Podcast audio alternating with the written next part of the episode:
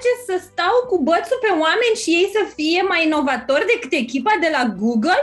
No, nu pot să cred așa ceva. Deci mie mi se pare incredibil cum efectiv devii disposable. Mamele care se întorc din concedii de maternitate, dar se mai întorc, că nu prea se mai întorc, că n-au unde. Pentru că e un abuz științifico-fantastic. Frică, exploatare, nu comenta, capul plecat sabia nu taie. Ei asta au văzut că a funcționat și este absolut normal că ei replică un comportament pe care l-au văzut a fi un succes. De Crăciun trebuia să stau două ore să mă milogesc, să primesc pentru oameni, uh, eu ca HR, da, un uh, pachet să dau cadou de Crăciun și îmi spuneau, ia și tu ceva de un euro, o pungă mare de popcorn, să fie strălucitoare să le iau ochi.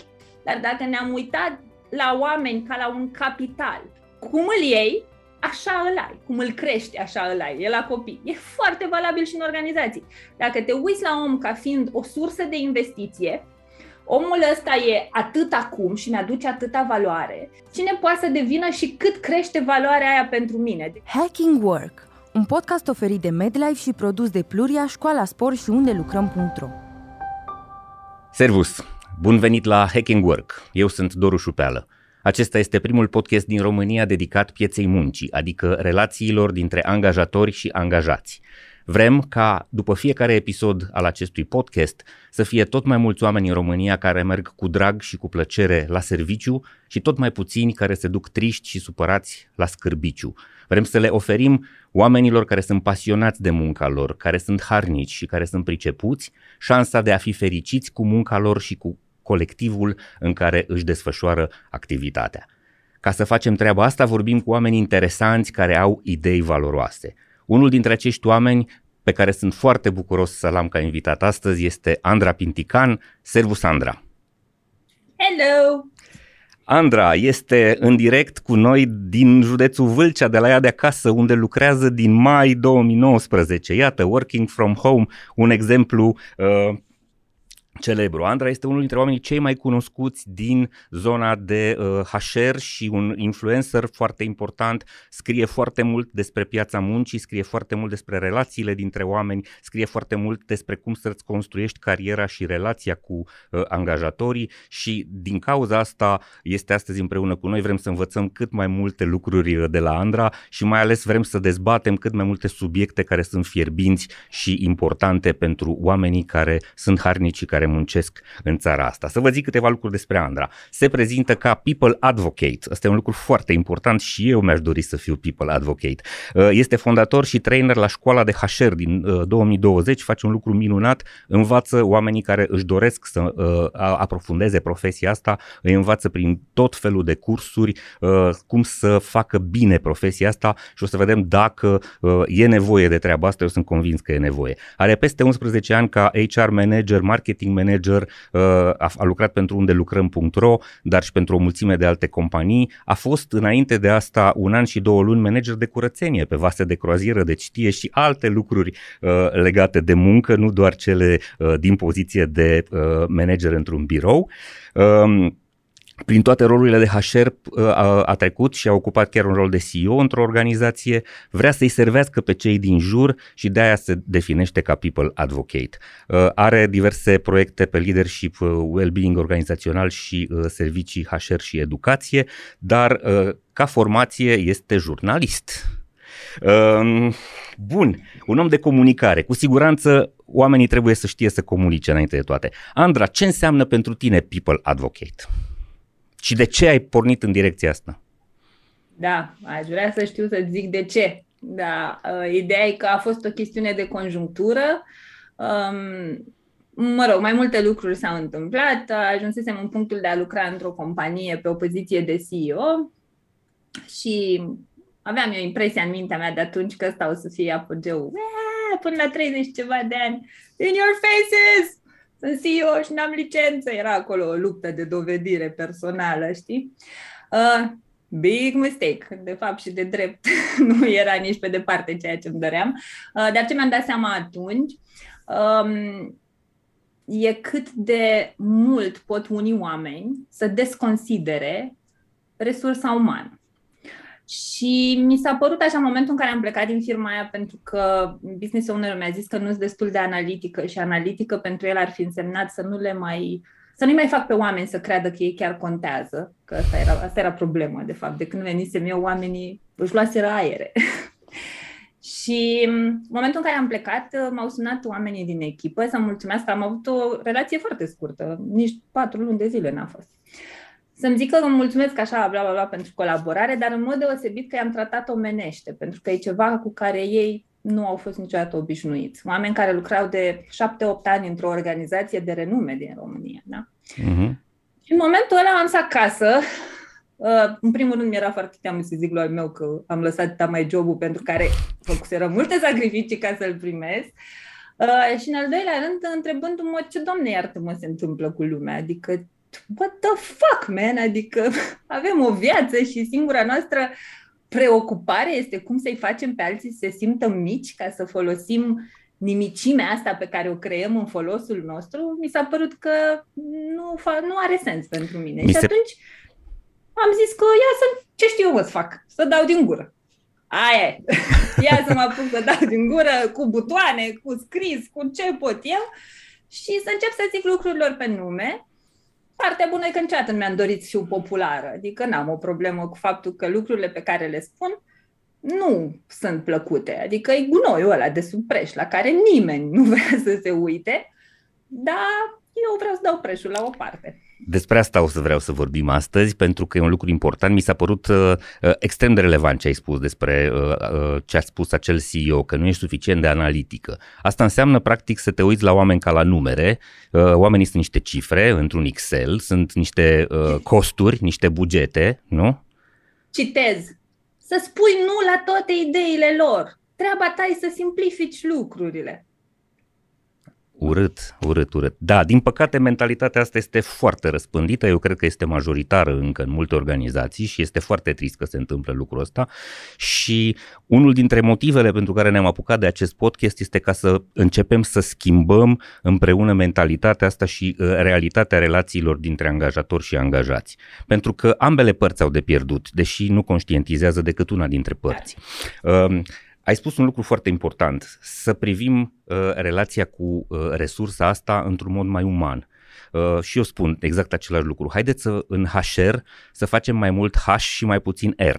Da? Adică hai să fim mai umani, să vorbim despre oameni și să îi luăm pe oameni mai puțin ca resursă, ca un uh, utilaj pe care îl, uh, îl, îl abuzăm sau îl folosim ca să producă niște, niște profit. Și să înțelegem că trebuie să construim relații pentru că în economia modernă, mai ales când oamenii trebuie să-și folosească inteligența și creativitatea, nu prea mai poți să-i consideri pe oameni fabricanți de piulițe și de șuruburi și atât. Cum? Nu, nu merge să stau cu bățul pe oameni și ei să fie mai inovatori decât echipa de la Google? No, nu pot să cred așa ceva. Da, uh, da. Asta, este, asta este trist. Am zis că începem cu discuția asta despre angajatorii uh, care uneori conștientizează, alteori nu conștientizează că sunt abuzivi și că se poartă mizerabil cu, uh, cu oamenii lor. Da. De ce crezi că se întâmplă treaba asta? Sau cum ar trebui să uh, unde ar trebui să căutăm rădăcinile acestei chestii ca să le putem scoate din pământ? Mai eu uh, aș merge în primul rând la, uh, la contextul landscape-ului, landscape-ului cultural. Adică hai să o luăm pe aia dreaptă. Oamenii ăștia nu sunt așa că au ei ceva rău în ei. Oamenii ăștia sunt așa pentru că ei sunt un rezultat al unui mediu în care au crescut, un mediu în care părinții noștri au crescut și ne-au crescut și pe noi, Uh, și au văzut anumite lucruri care sunt extrem de diferite de vremurile în care noi trăim acum. Și este normal pentru faptul că oamenii ăștia știu doar metodele astea, cei mai mulți dintre ei știu doar metoda asta. Uh, frică, exploatare, nu comenta, capul plecat sabia nu-l taie, ei asta au văzut că a funcționat și este absolut normal că ei replică un comportament pe care l-au văzut a fi un succes. Acum că succesul și-a schimbat definiția între timp este partea a doua. În primul rând, aș vrea să mergem pe premisa asta. Sunt foarte mulți oameni care habar n-au că fac rău. Și deși cred că amândoi suntem destul de vehemenți în momentul în care începem și scriem despre asta și atragem atenția audienței, în spate amândoi știm că oamenii ăștia de cele mai multe ori nu sunt conștienți de impactul pe care l-au asupra oamenilor. Apoi, hai să ne ducem la contextul de acum. Modul în care muncim se schimbă pentru simplu fapt că vremurile s-au schimbat. Sigur. E o cu totul și cu totul altă calitate a vieții față de vremurile dinainte. La ce mă uit eu în mod deosebit e la cei care știu că fac rău și o fac cu intenție. Mai mult, o fac pentru interes propriu. Și asta pe mine, pentru că eu am lucrat pentru oameni de ăștia. Am lucrat pentru oameni și care eu am îmi avut spuneau, onoarea asta. da, Oroarea this asta. is fucking Romania. Ar trebui să fie as cheap as China. De Crăciun trebuia să stau două ore să mă milogesc, să primesc pentru oameni, uh, eu ca HR, da, un uh, pachet să dau cadou de Crăciun. Și îmi spuneau, ia-le și tu ceva de un euro, o pungă mare de popcorn, să fie strălucitoare să le iau ochi. De, uh, și am avut atât de multe discuții de genul ăsta, încât recunosc că la un moment dat cadrul meu mental era că altceva nu există. Îmi era foarte greu să cred că există angajatori pe bune, pentru că eu nu văzusem niciunul și știi cum e, prin prisma experiențelor îți setezi realitate. M-am bucurat că în momentul în care am început să vorbesc despre asta, au venit și oameni care au zis, bă, stai puțin, că uite, eu sunt într-o companie care, mă rog, nu o fi ea fără de prihană, dar nu se întâmplă abuzurile de care zici tu. Și cred că, în primul rând, trebuie să ne asigurăm noi că pe cât de mult vorbim despre ce trebuie să înceteze, trebuie să vorbim și despre ce funcționează și oamenii să ia exemplu, pentru că, iată, sunt niște metode noi și noi nu știm despre ele și oricum ce e nou nu prea ne place. Și chiar mă uitam la câțiva din clienții cu care lucrez pe diagnoză organizațională și ce mai fac eu cu ei și în planul meu de employer branding pentru ei e să-i expun. Nu, nu, nu, nu ne expune, nu vrem să atragem atenția, să ne fure cineva angajații, e foarte greu să-i găsim. Adică, pe lângă faptul că avem numai practici imbecile în organizații, când mai sunt câțiva care fac ce trebuie, noi am creat un mediu atât de ostil încât îi pedepsim pe ăia care fac lucrurile bine, pentru că, ce, Doamne iartă-mă, te-ai trezit tu să schimbi standardele? Hai, mă, pe bune. Ai spus... Deci, plecăm de la context. Da. Fac ce știu, alții știu că fac rău și tot exploatează și o completare aici pe care eu tot încerc să o aduc, ok, hai să tratăm oamenii mai umani. Eu pot să înțeleg că un business owner, mi-a luat mult timp să înțeleg asta, deci are partea cealaltă de minte cu care funcționează, aia analitică. Eu de aia sunt pe HR și pe marketing, că eu sunt aia creativă, floricele pe câmpii. Pot să înțeleg că pentru el e dificil să se conecteze la modul în care eu privesc lucrurile, pentru simplu fapt că firea lui este să fie orientat spre cifre. Dar aș putea chiar să aduc ideea de a fi umani în context de business, prin simplu fapt că dacă începem să ne uităm la oameni, nu ca la o resursă, pentru că aia e epuizabilă, de aia dăm șapte lei pe benzină acum, că sunt resursele epuizabile. Dar dacă ne-am uitat la oameni ca la un capital, pentru că până la urmă despre asta e vorba, cum îl iei, așa îl ai. Cum îl crești, așa îl ai. E la copii. E foarte valabil și în organizații. Dacă te uiți la om ca fiind o sursă de investiție, omul ăsta e atât acum și ne-aduce atâta valoare, dar dacă eu îi asigur spațiul de care are nevoie, să se dezvolte, să fie înțeles, să greșească, să învețe, să îi cultiv tot felul de skill-uri, cine poate să devină și cât crește valoarea aia pentru mine. Deci chiar putem să ne uităm la oameni foarte business-like. Eu înțeleg că nu toți antreprenorii trebuie să devină hippie și să fim toți uh, human connection. Foarte bine hai să ne uităm la oameni ca la return of investment, ca la o investiție și să vedem ce putem să scoatem dintr-o relație cât mai sănătoasă.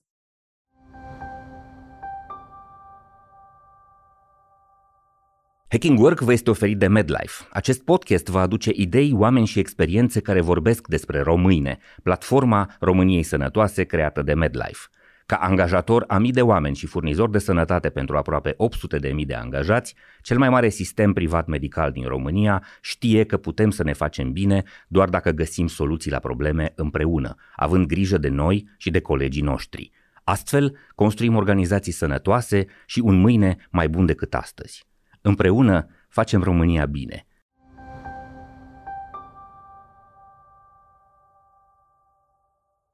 Mi se pare important ce ai spus și eu cred la fel ca tine că cei mai mulți dintre, uh, dintre managerii care uh, se poartă uh, rău cu oamenii nu conștientizează și nu sunt în fund, în, pe, funda, pe fundalul lor, adică în, uh, în profunzimea lor, nu sunt oameni răi. Pur și simplu sunt, uh, sunt inconștienți și nu, nu-și dau seama că ar putea să facă lucrurile și altfel și că este momentul. Sunt timpuri în care lucrurile ar trebui să fie făcute altfel. Corect. Uh, pe de altă parte, ai spus un lucru și aș vrea să-l clarificăm. Crezi că treaba asta cu managerii abuzivi și comportamentul ăsta moștenit este doar la noi pe meleagurile mioritice sau e o chestie internațională? Deci nu ține neapărat de comunism și de stilul comunist de a conduce lucrurile moștenit din vremea lui Ceaușescu, ci este o chestie uh, uh, internațională, globală. Da, cred că ține de evoluția noastră, de la o generație la alta. Noi avem capacitatea de a face upgrade comportamentelor noastre. Uh-huh. Și pentru a putea face upgrade acestor comportamente, trebuie să ne construim niște medii care să le susțină. Pentru că la sfârșitul zilei, mediul decide cine devenim. Ieri vorbeam cu bărbatul meu și zic, noi nu prea citim presa. Zic, boss, ăștia cu războaiele chiar sunt pe bune, adică hai să citim și noi niște articole, să nu ne trezim cu trupele prin grădină pe la mine și să nu știu ce se întâmplă. Și chiar îi spuneam, zic, băi, trebuie să fim foarte conștienți că noi toți suntem floricele pe câmpii până la momentul în care ne ia cineva tot. I-am tot și o să vezi cine sunt cu adevărat. Atunci se vede natura adevărată a omului. Când l-ai scos total din zona de confort și nu doar, i-ai amenințat efectiv dreptul la supraviețuire. Da? Și în condițiile astea, când mediul decide cine devenim, hai să ne uităm la cum am construit companiile.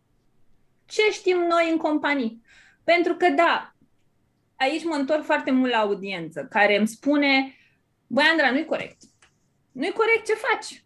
Pentru că tu, și ăștia de obicei antreprenorii sau business owneri, da.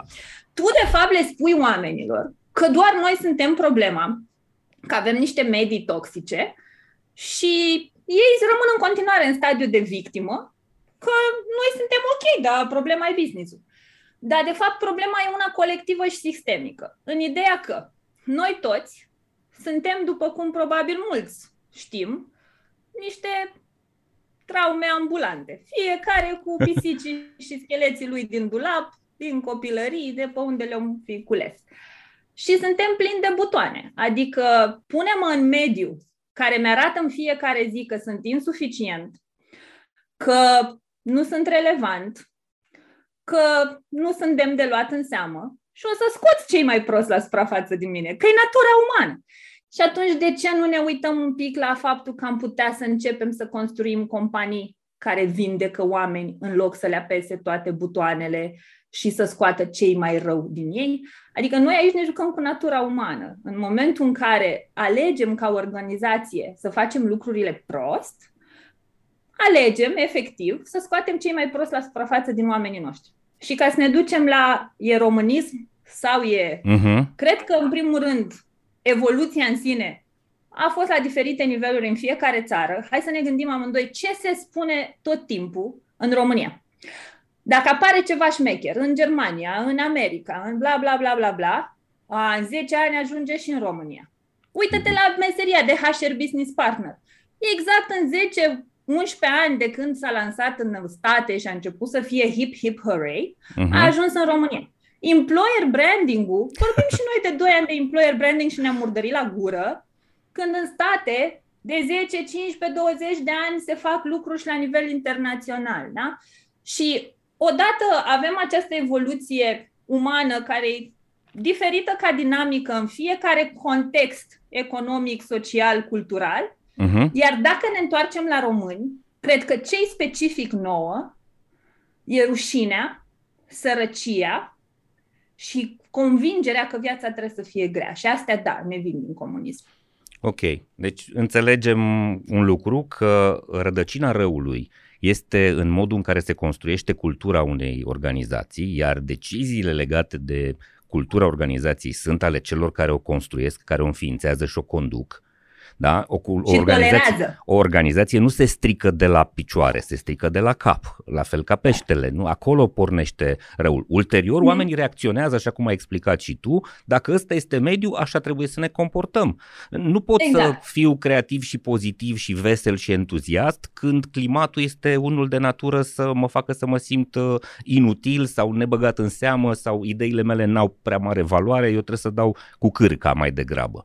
Deci Mhm. dacă liderii ar începe să înțeleagă că de la ei pornește lucru și e o chestie de, de spirală, de ciclu, cu atât, cu atât mai repede ar reuși să, să înceapă să repare lucrurile. Bun, hai să vedem. Vorbim de angajatori abuzivi. Care sunt cele mai frecvente uh, lucruri rele pe care le fac angajatorii? Tu vorbești foarte mult cu oameni. Cred că ai Mhm. sute de mesaje, mii de mesaje uh, uh, în fiecare săptămână și scrii foarte multe din poveștile oamenilor ăstora și vedem Da. din reacțiile la postările tale, reacțiile a sute, mii de oameni, că aceste povești nu sunt singulare.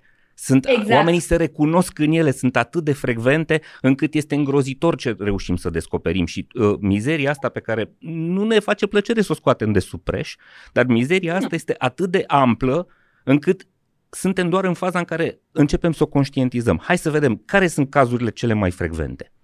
Oh, cred că dacă am fi să luăm așa, să fac o listă, cred că stăm patru ore în Mhm. întâlnirea asta, nu o oră și ceva. Dar, uh, măi, deci pornind de la vedeta discriminărilor, uh, zona 45+, plus, care e Oamenii efectiv Oamenii peste Măi, 45 deci- de ani, da. Da, deci mie mi se pare incredibil cum efectiv devii disposable. Inutil, da. Deci nu mai ai, nu mai are nimeni loc de tine. Deodată. Ești incomod. Uh-huh. Îmi povestesc oamenii de modul în care sunt hărțuiți ca să plece. Tre- deci până să ajungem în punctul în care n-au job și nu-i angajează nimeni, ca Uh-huh. să n-aibă job, ei trebuie să treacă printr-un proces să rămână fără job. Da? Și da, COVID-ul a lăsat multă lume fără job, dar nu doar el. Da? Și sunt oameni de 45 plus care, ok, pot să înțeleg faptul că generațiile au comportamente diferite și că vremurile de azi ne cer să fim super adaptabili, super digitali, uh, să știm nu știu câte limbi străine. Înțeleg, dar peste 20 de ani, vremurile vor să ceară niște lucruri de care noi ăștia, atâta de pricepuți în momentul de față, nu o să fim capabili. Și o să devenim și noi Ne vine rândul, Ris- da. de pus la recycle bin. Adică nu avem conștientizarea faptului că o să culegem fix ce semănăm. Da. Chiar nu ne duce mintea să gândim 10 minute în fața noastră, chiar nu putem gândi decât pentru următoarea secundă. Asta mie mi se pare științifico-fantastic. Ne uităm, mă uit și la angajatorii care vin să le fac procese de recrutare. Acum, acum, trebuie să găsesc oameni acum. Dar acum un an, când ai fi putut să te pregătești ca acum să vină lumea de bunăvoie la tine, ce ai păzit? Și atâta facem business și strategii de business pe 4, 5, 10 ani, dar nu avem capacitatea să ne uităm un pic și la modul în care influențăm societatea efectiv, pentru că eu numesc, știi, misiunea HR un fel de butterfly effect. Dacă omul de HR, alături de management, azi nu face ce trebuie, chestia aia contribuie la un mare tsunami peste 5, 10, 15 ani în societate. Modul în care organizăm companiile acum va avea un impact direct în viața copiilor noștri, pentru că omul din companie, fucked up, pleacă acasă și își crește copilul sau nu într-un anumit fel. Ca să mă întorc la abuzuri. 45 plus e deja cu Cea mai piciorul în frecventă, cap. da, și foarte Da, și vizibilă. o- oamenii deja aleg să plece. Adică se pleacă din țară și pe roluri, evident, poate ai fost manager financiar până la vârsta asta, doar că acum o să lucrezi, nu știu, mai mi-a stat la curățenie, spre exemplu. Da, în e bun Germania și casier la un magazin, e Da. bun și... Da, Exact. Uh, apoi, mamele care se întorc din concedii de maternitate. Dar se mai întorc, că nu prea se mai întorc, că n-au unde. Pentru că e un abuz științifico-fantastic. Uh, și sunt presate, adică îmi povestesc, le bagă într-o cameră cu actul în mână și le lasă să stea 8 ore acolo singure, să se uite pe pereți, n-au voie să plece, că le face cercetare disciplinară că au plecat de la lucru, da? Uh, trebuie să stea acolo 8 ore, să se uite pe pereți și dacă se plictisește, n-are decât să semneze demisia la zi. Da, îngrozitor. Da. Alte cazuri. Așa. Măcar unii. Deci ajungem să apreciem comportamentele abuzive light. Măcar unii le dau unul, două salarii, știi? A, Hai, generoși, hai, oameni mă, generoși, da. În condițiile în care ei au obligativitatea legală de a le ține măcar șase luni pe rol, da. Uh, asta ar fi o dată. Hărțuirea emoțională, sexuală, că nu prea vorbim despre asta. Chiar n-am, nici eu nu am apucat până acum să scriu despre asta, că știi, e un fel de listă care sunt problemele cele mai urgente. Uh, dar și asta se întâmplă foarte mult. Da? Hărțuirea emoțională, ieri m-a sunat tot timpul și am vorbit cu ea, cred că vreo oră, vine dintr-un burnout. Are trei rapoarte medicale, medic generalist, psiholog și psihiatru. Da? Cu medical, câteva luni, că e prăjită, efectiv.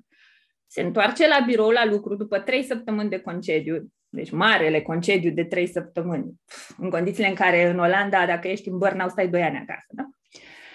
Și când te întorci, trebuie să te includă înapoi ușor, pas cu pas. Pe ea au întors-o la job, pe un rol, pe același rol, cu niște sarcini în plus și au mai și pus un micromanager acolo să se ocupe de ea și în fiecare oră să-i ceară raport. Da. Și îmi spunea că nu mai poate. Că ei vine să plângă în continuu și că se simte super inutilă și bătută în cap în condițiile în care e o tipă super smart și lucrează în niște chestii destul de heavy în IT.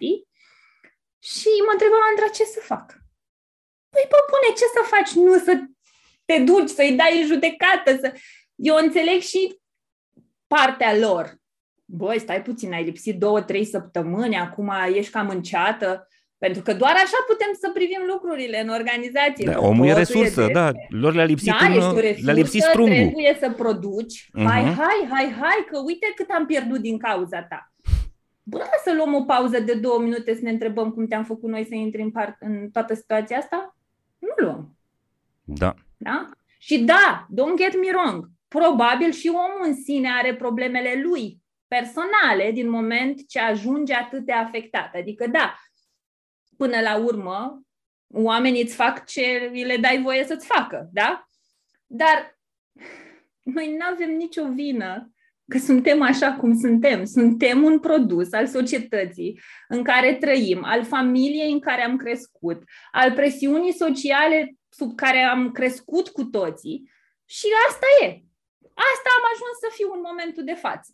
Că am atâtea frustrări, că nu știu cine sunt, că am o grămadă de bube emoționale și nu știu să mă ocup de ele, că pe noi nu ne-a învățat nimeni în veci și în pururi, că și emoționalul e o parte importantă din viața noastră și trebuie să ne uităm și acolo. Și iată, compania își face treaba, tu ești cu imunitatea emoțională scăzută, se întâmplă problema și apoi pun presiune pe tine să pleci de bunăvoie și nesilit de nimeni, că ei nu mai au timp de așa da. ceva. Există niște date publicate de revista Lancet recent Cazurile de depresie au crescut cu 28% și cazurile de anxietate au crescut cu 26%.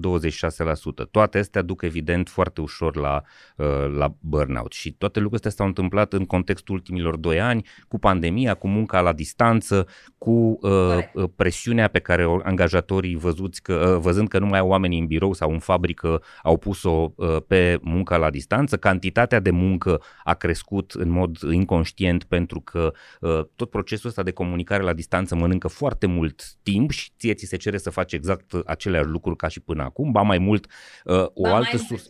O altă sursă de, uh, de burnout este faptul că din organizație au mai plecat oameni din diverse contexte, dar volumul de muncă a rămas același și s-a împărțit la cei care au rămas. Așa. Și treaba asta este la fel uh, sinistră.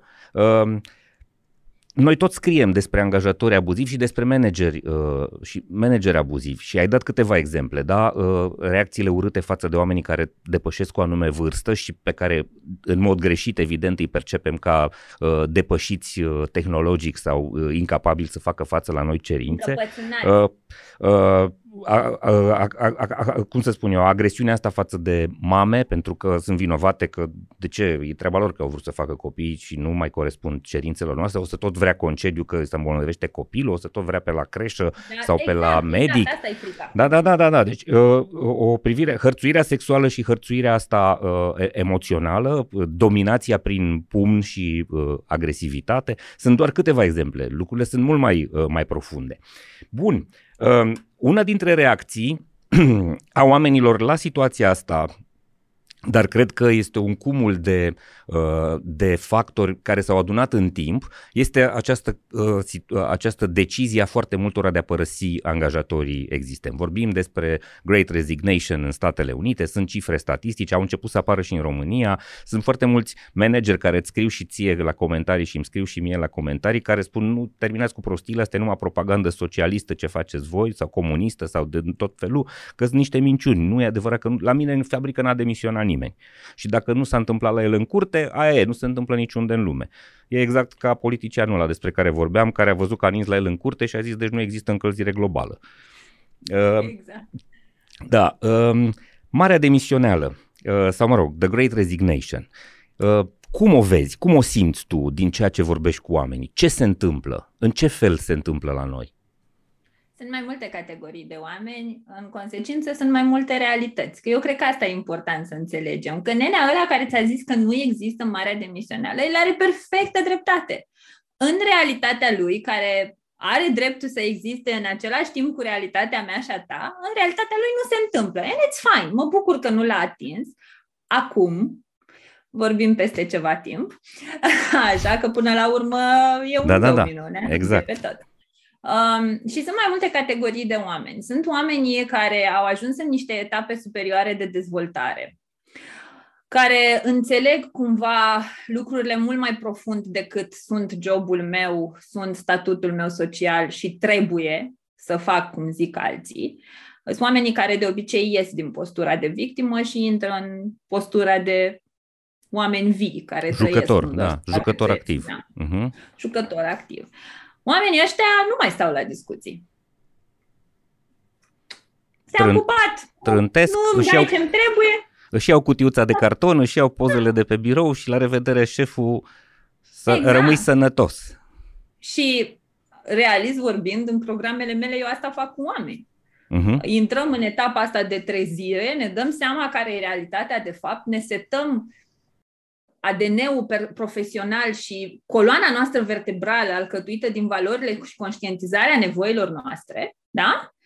Și oamenii devin foarte conștienți de sine. Uh-huh. știu valoarea și nu mai poți tu să vii să proiectezi toate mizeriile tale pe ei, că ei stop, dispar din fața mea. Și oamenii ăștia trăiesc conform valorilor lor și nu se lasă îngenunchiați de nevoie. Că aici eu cumva sugerez tuturor să, dacă vrem să simplificăm viața cât de mult posibil, deși, mă rog, e doar ipotetic, că e mult mai complex de atât, imaginează-ți viața în două coloane. Coloana de must have, obligatoriu, adică lucruri pe care dacă nu le facem, viața nu mai există.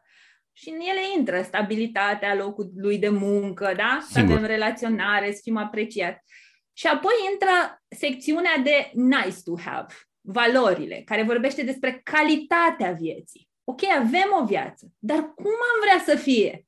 N-ar fi frumos dacă tot o avem să facem cei mai buni cu ea? Ori, categoria oamenilor care pleacă și nu stau la discuție au ambele coloane active. Au și viață, dar vor și calitatea ei. Și nu mai sunt dispuși să facă rabat de la calitate. Categoria celor care rabdă, care stau. N-am încotro, n-am altă so- așa e la noi, n-am ce să fac. Da. Um, și încadrez în, nu eu, orice raport psihologic încadrează în stadiu de victimă, da? ei sunt doar la împlinirea nevoii. Dacă pun mâncare pe masă, nu mai contează dacă sunt fericit când mă duc la muncă și Andra și Doru când vorbesc despre fericire la muncă, e clar că au fumat ceva înainte, pentru că doar niște nebune ar putea să vorbească de imbecilități de genul ăsta. Nu, uite, eu cred că mai e o situație, sau mă rog, e, e uh, mai e un, un, un element de finețe aici. Sunt foarte mulți oameni care îmi scriu și mie și cred că scriu și ție, domne, ne-am săturat, e rău, nu ne e bine. Însă nu avem unde merge pentru că întreaga piața muncii arată la fel plecăm de la ăștia, plecăm de la ăștia, ne ducem unde să mergem și mulți mă întreabă, dăm tu un nume, dăm, spunem tu organizații care crezi că sunt mai umane sau în care o să fiu tratat uh, în mod respectuos. Uneori reușesc să le dau astfel de recomandări, da. de foarte multe ori nu am suficientă informație. Din păcate, încă această ofertă de organizații prietenoase sau e, uh, umane limitată. este mică, plus că nu avem suficiente informații. Așa cum ai spus tu, sunt angajatori uh, foarte buni care nu prea vorbesc despre ei, le e frică să iasă uh, în față pentru că, Doamne ferește, vine cineva să le facă ceva rău. Da? Uh-huh. De-aia, oamenii de multe ori eu am spus treaba asta, oamenii și-au dat demisia morală de la angajatorul actual, le este silă, le este greață, nu se duc la scârbiciu, cum, cum am spus, exact. da? dar nu găsesc alternativa, nu, uh, uh, nu identifică un loc unde ar putea să, să, să, le, fie, să le fie bine. Asta mm-hmm. cred că este situația cea mai tristă sau cea mai uh, păcătoasă pe care o avem. Și de multe ori le este și frică să devină jucători activi în piața muncii pentru că îi văd șefii și o să-i penalizeze. A, ai fost la interviu, ai venit îmbrăcat frumos, ai fost la interviu. Sau, nu, uh, uh, de ce, de ce ți-ai activat profilul pe LinkedIn? Dar de ce uh, uh, ai scris mail-ul ăla către firma cu tare? Da, Doru, dar vezi că asta ne întoarce înapoi la resursa internă a omului. De ce? Pentru că vreau să știu pentru care că am e valoarea dreptul. mea în Da, am dreptul. Adică aici, noi tot credem, fii atent, deci mie asta mi se pare incredibil, noi tot spunem că sursa de burnout e overtime-ul, da. Uh, mediul toxic, micromanagementul, lipsa concediilor, dacă zice om, aș vrea să mă duc în concediu, dar n-are cine să mă înlocuiască. Dar nu sunt astea problemele, astea sunt simptome. Problema e că nu ai stimă de sine și în momentul în care cineva joacă bambilici cu tine, tu nu ai capacitatea uh-huh. să-ți iei apărarea și să spui stai un pic să-ți explic care sunt standardele mele de muncă. Da? Că am lansat manifestul standardelor de muncă exact în sensul ăsta. Fraților, Oamenii vă fac doar ce le permiteți să vă facă. Du-te, ia-ți angajatorul la o întâlnire și pune-l la masă și spune-i, hai să-ți explic cum vreau eu să lucrez. Care e contractul psihologic pe care eu l-am semnat când m-am angajat la tine și tu l-ai încărcat, încălcat de nerepetate ori. Dar de ce nu fac oamenii asta? Pentru că n-au stimă de sine, au o grămadă de frustrări și uh, îmi scapă un cuvânt acum, firaj să fie. Uh, mă rog, când ai o părere proastă despre tine, o să-l da. găsesc eu. Mm-hmm. Da, da, da, îndoieli, Așa. îndoieli asupra propriei îndoieli, persoane, da. dar neîncredere, lipsa uh, de încredere. Și și nu ne ducem să ne luăm apărarea. Momentul în care nu pot să-mi iau concediu că nu are cine să mă înlocuiască, e firma lui tu nu te supăra. Dragul meu angajator, iată drepturile mele conform codului muncii. Am dreptul la concediu, te-am pupat pe portofel. Mhm. Micromanagement. Da, ăla face micromanagement, că atâta știe. Dar știi de ce face? Care pe cine? Dacă accepti. Că dacă accepti. îl pui într-o încăpere și ai o discuție cu el și îl întrebi concret, punctual, care e problema lui cu tine? Ce anume nu faci bine? Ce anume ai putea să îmbunătățești? Hai să ne setăm împreună niște obiective de performanță și să discutăm pe marginea lor o dată pe lună. Dacă managerul tău nu e în stare să te manageruiască, manageruiește tu relația dintre voi doi. Eu aici vreau să ajung. Și companiile sunt vinovate, dar și noi suntem vinovați în egală măsură și o spun with all my love și nu cu judecată, pentru că îi lăsăm să ne facă lucrurile astea. Soluția nu e să fugim de la o firmă la alta. Pentru că o să te duci la altă firmă, nu există firma paradis. Hai să ne scoatem din cap cu toții, așa cum nu există partenerul perfect, oricât de frumos e și six-pack are, tot o să-și lase șosetele împuțite uite lângă pat, dar o să-l ierți pentru că evident este omul pe care îl iubești. Dar ce faci? Înveți să colaborezi cu omul ăla. La fel, înveți să colaborezi cu organizația din care faci parte și te impui și tu, pentru că e o colaborare. Nu ești proprietatea nimănui. Și e ok, dacă chiar nu găsim organizațiile de calitate în România, hai să le facem oameni buni. Exact. Pentru că ce or să fie? 10-20% din companii de calitate și 80% care îți cam majoritatea angajaților acolo, da? Uh-huh. Deci o să avem ce?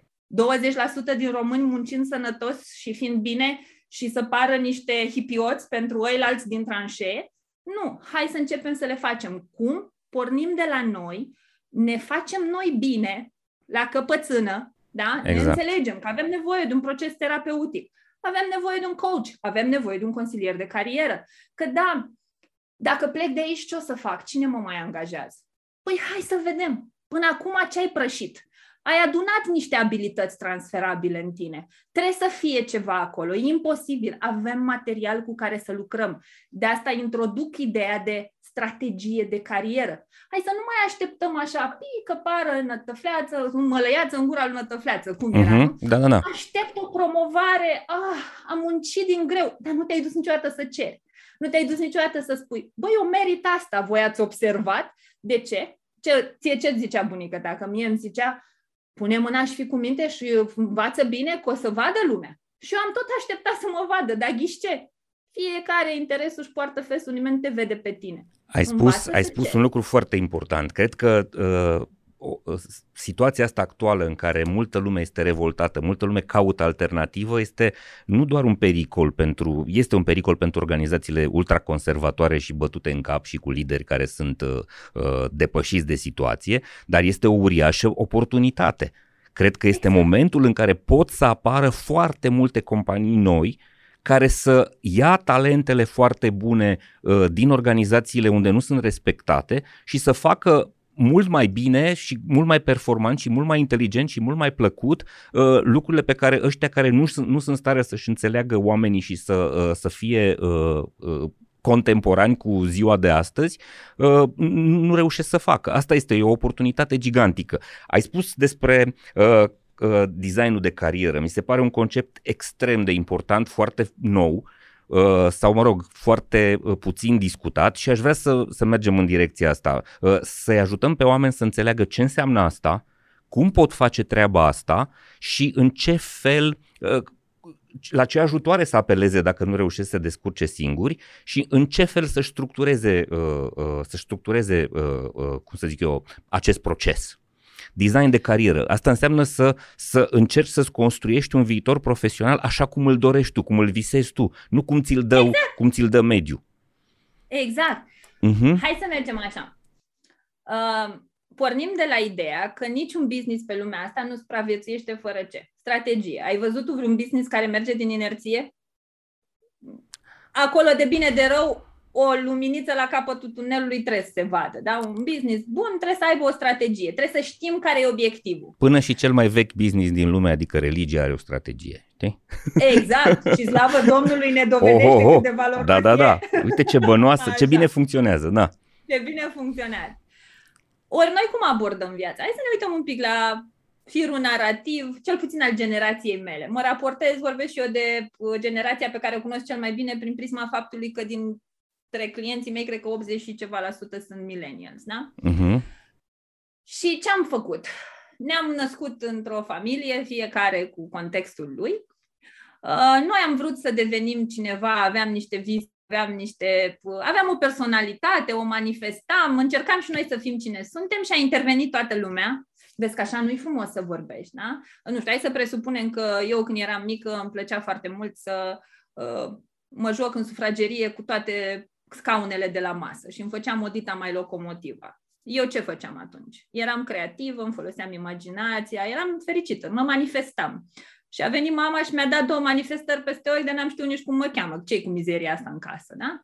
În momentul ăla, în mintea copilului zice, bă, de câte ori sunt eu, ceva nașpa se întâmplă. Ia să mai închid eu din comportamentele astea naturale ale mele, da. Uh-huh. Da, și să fiu cum cere jupâneasa. Presiunea mediului, da.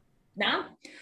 Și chiar o să-ți dau exemplu unui client care la aproape 50 de ani a venit la mine, el convins că e depresiv, uh, pentru că simptomul era că în fiecare dimineață se trezește nemulțumit de ceea ce are și era un pic uh, la mintea cocoșului, cum să... Adică ai tot ce vrei. Avocat super valoros, bani, vacanțe, mașină, familie, poze, tot ce trebuie pentru Instagram. Cum uh-huh. naiba să fii nemulțumit? Ce e neregulă cu mine? Și când ne-am dus pe firul narrativ, era un copil extrem de vorbăreț și toată lumea îi spunea, tu când o să fii mare o să te faci avocat. Și i-au spus-o atât de mult până când el chiar a crezut-o și a făcut din asta obiectivul vieții sale. Extrem de trist că la 48 de ani habar n-ai cine ar fi, ai fi putut să fii. Știi? Uh-huh. Și că abia la 48 de ani începe explorarea ta, să înțelegi cine ești. Mă rog, ca să nu fabulăm foarte mult, că știu că e o teorie greu digerabilă pentru multă lume, pentru că eu vorbesc despre bine și oamenii nu prea știu că se poate a fi bine, știi? Uh-huh. Ideea de bază e că în momentul în care tu lucrezi, mari șanse ca 80% din ce faci tu să nu fie din identitatea ta, să fie din ce ți s-a cerut, ce că trebuie. vecina Faci de la că trebuie. Doi, că uh-huh. o să meargă. Lasă că n-ai văzut fata lui vecina, dar la ASE și la bancă acum. Păi să nu dai tu la ASE, ce înseamnă asta, da? Vorbești mult, fă jurnalism. De mă la jurnalism, că toată lumea mea dacă vorbesc mult trebuie să mă fac jurnalist sau avocat. Dar la avocat era prea mult de învățat și o da. da? Și atunci, fiecare dintre noi, eu lansez provocarea asta. Stai într-o zi cu pixul în mână, puneți toate joburile pe care le-ai avut și întreabă-te, cum am ajuns acolo? Vă promit că mai bine de jumătate dintre voi o să răspundeți din întâmplare. Era un rol liber, am promovat că era disponibil în companie și am, am trezit pe poziția asta, nici măcar n-am vrut-o, dar m-a promovat, cum să nu mă bucur? Și apoi uitați-vă la calitatea vieții voastre azi. În fiecare zi vă duceți și faceți un job împotriva firii voastre. Poate chiar faceți un job care e în conflict cu valorile voastre. Uh-huh. Cel mai bun caz, o să faci un job care nu-ți place. Deci, în cel mai bun rău caz, da? Mai, ca să nu fie dauna prea mare. Și o să-mi spui, Andra, n-am nicio împlinire.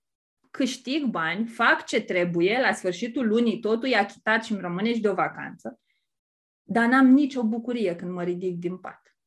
Și mă întorc. Doar avem o viață sau ne interesează și calitatea ei? Și atunci, modul în care eu propun oamenilor să se uite la lucruri e în felul următor. Cine ești azi? Și dacă ne-am întâlnit peste 30 de ani, ce ți-ai dori să-mi povestești despre viața ta ca să fie cu bucurie, nu cu regret? Și vezi un pic care sunt alea trei atribute care vrei să-ți descrie restul vieții. Trei, nu mai multe. Să fiu respectat, să nu mă mai simt anxios că toată lumea crede că sunt prost la muncă, da? Nu știu, ceva, vezi tu ce e acolo. Și abia apoi urmează întrebarea despre muncă. Da? La, deci, observ dita mai procesul până să ajungem la discuția despre muncă.